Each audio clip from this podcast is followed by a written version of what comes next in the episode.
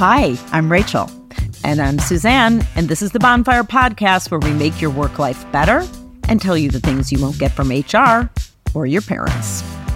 And every single episode, we ask one question and we answer it. And today's question is How do I find out what my coworker's salary is? Rachel, how much do you make? No comment. well, look, we're going to share the real ways you can find this out and then also the bad, sneaky ways to find out and the things that you should absolutely not do, which we know from experience.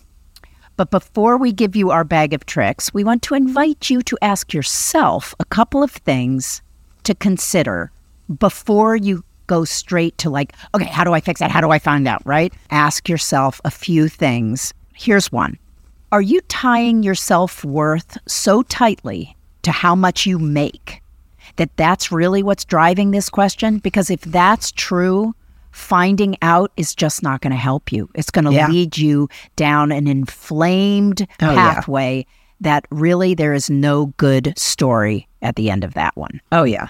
And also, sometimes we make things up like, oh, they must be making, you know, so much more. And we and, and a lot of that, as you said, is tied to how you feel about yourself. I want you to ask yourself, is my constant bubble over my head, I wonder what they're making? Is that about that person who's sort of irking you because maybe you feel they're not as performing well or they're not as good at their job as you are? Or is it about the position you hold that you feel is not valued? Because you know what? A very wise rabbi once said to me that you can tell what an organization values by just reading their budget. Just read their budget. But it is true. Like you can look at a company's where they're putting their money and talent and really ask the bigger question, you know, what do you the value? value? What do what you do value? You, yep. Okay. So once you've considered those things, meditate on it, you know, pause this podcast just for a second while you go, do I feel as if I have self worth?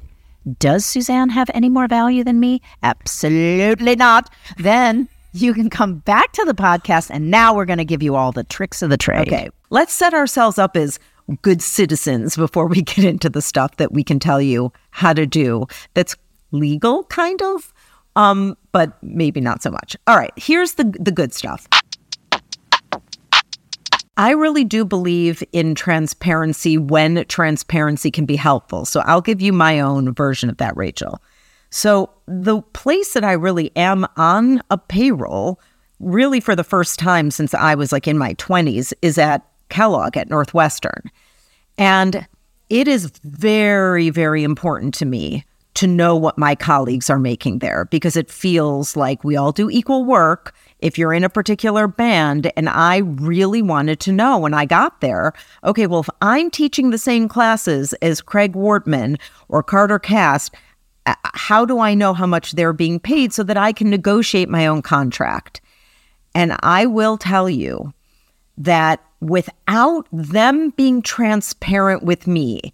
And I asked them point blank, I was like, Are you willing to share with me as I negotiate my contract what you are being paid? That's the that's the key right there. It isn't just their transparency. You were willing to ask. Yes. And, and I said, Are you willing to? Because I really am uninformed here. You guys have been here for longer. Can you help me understand the value proposition here so I can better negotiate my contract. And those guys were so generous and open and were like, absolutely. But for that, I would have had no context. I would have known nothing. And in fact, the opening offer to me was so much lower.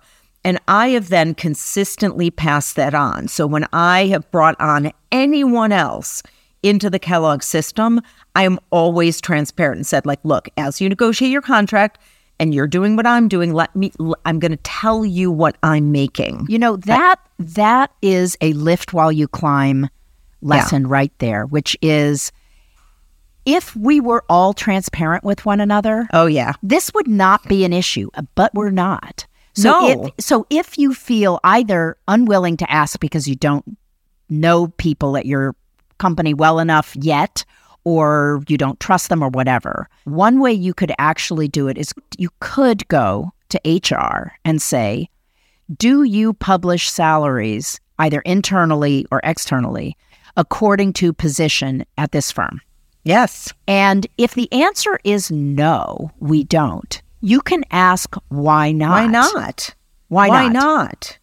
Money is not a radioactive topic. It is Right. not. It's not dirty. It's not impolite. It's not like asking someone who they voted for. And by the way, th- even that is changing. But Yeah. it's like you you can ask questions about money, even if you're afraid to do that. Oh, I, you know what, Rach? I have one more. One of the best resources that I have at my fingertips and, and have for a long time is I have a network of mostly women uh, executives who have been in my circle and have had my back for years, as you know. And you're not one of them.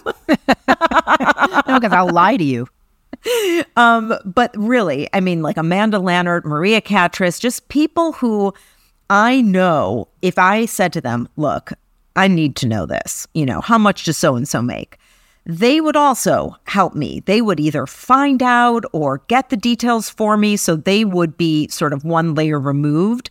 But the lesson here for you is build a network. You know, don't isolate yourself. Build a network of peers who sort of ride the wave with you as you go about your career because you can't do this alone. So Yeah. you know, there are ways of doing this to and transparency is the key word, but there are also ways n- not to do it that we'd like to share with you.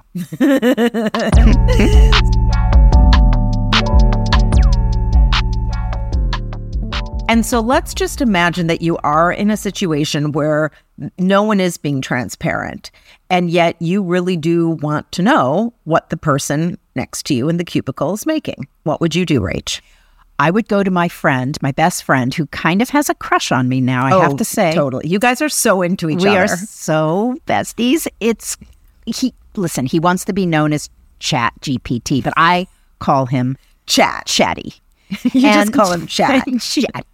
And I can find out shit you wouldn't believe. There is some really interesting shit on Chat GPT. Yeah, and there really also, is. Here's another thing. Glassdoor. If you go to glassdoor.com, it, you see people who've just left a firm. If you're going to a big firm or a, you know, even a medium sized firm, people who just leave often put little droppings on Glassdoor about their what they know that from that firm, and it can be Yeah. gold. It can be gold. And if you're talking about working at a public entity like a nonprofit, just go to their 990. Oh yeah, just look up their 990 it's all there you know whoever especially the top people and you can usually figure out from the first you know four or five people on the list how much they're making how much the next people in line could be right so there Yep. are definitely w- ways to just keep googling just keep googling and googling So Yeah. here's what not to do. Now, this was when I was just a wee slip of a thing. I did not know anything little about sparkly It little spark plug I worked for a man named Gerald, and he was an alcoholic. And I was up for my one year review, and I really wanted to know what I was supposed, what I was, what would he had in mind to pay me as my raise for the next year? Because I, again, I wanted to be in a good negotiating position, but I didn't know what the floor was, and I didn't really have enough context to know what other people were making. But the main thing was, what can I ask for at a one year anniversary? So the fact that he's an alcoholic is relevant here because in the afternoons, he would diss a fucking peer. He would just go away to some bar, not to be seen again until it was time to give me a ride home, which was always a very scary thing.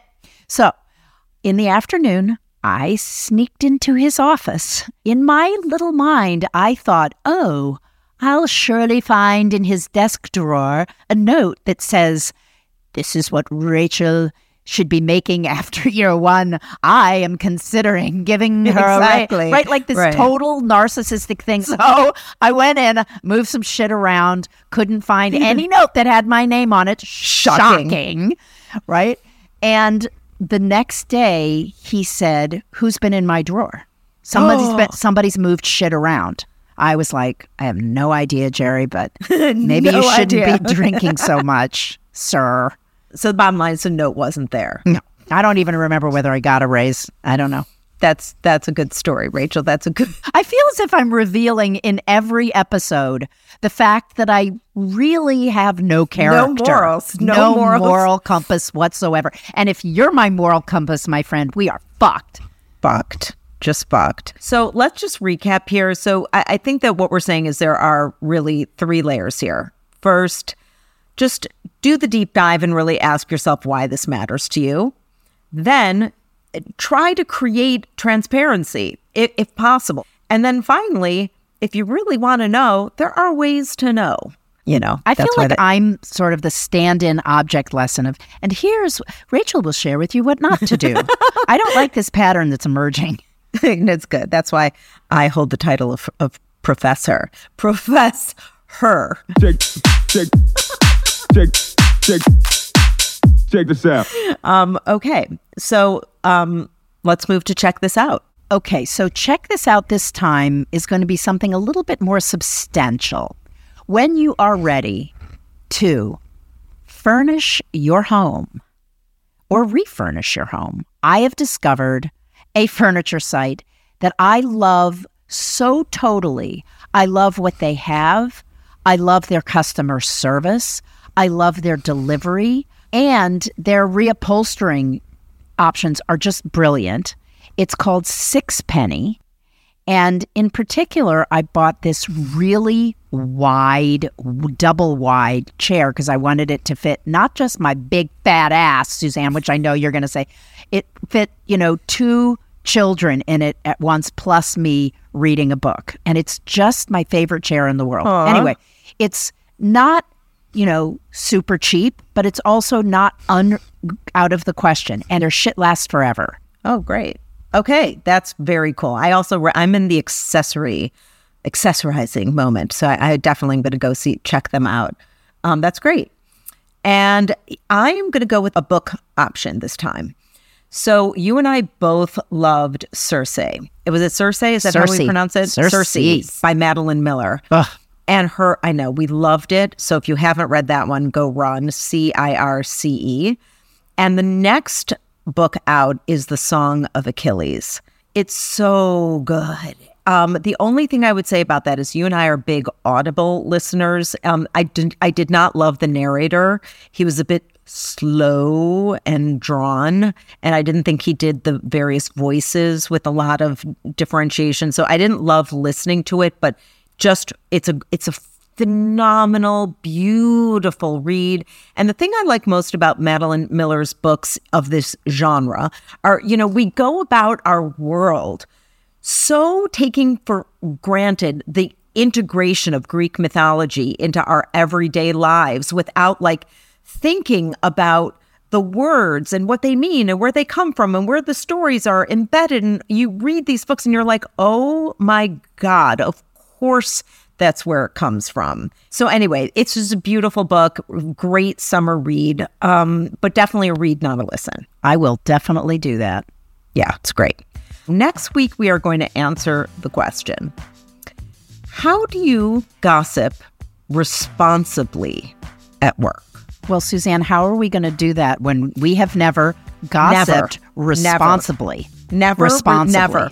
That's why this is going to be a good episode because I think that every now and then, maybe every four or, or fourth episode, let's say, we should take on a question from our listeners for which we have no answer, Right. and then just challenge ourselves to, To think it through. Yeah. So you'll you'll be as entertained as we are as we try to navigate our way through that episode. Yeah. So we will see you on on the next Bonfire podcast. So if your organization could use a shakeup, check out Bonfire Women, bonfirewomen.com. This is the talent development accelerator that Rachel and I founded, and it helps employers attract, develop, and retain diverse talent. So, again, visit bonfirewomen.com. See if it interests you. If you're passionate about it, go right to your supervisor, employer, ask them to check it out as well. This podcast is produced by Jenn Bane and mixed, edited, and scored by Ryan Dieringer at Welterweight Sound.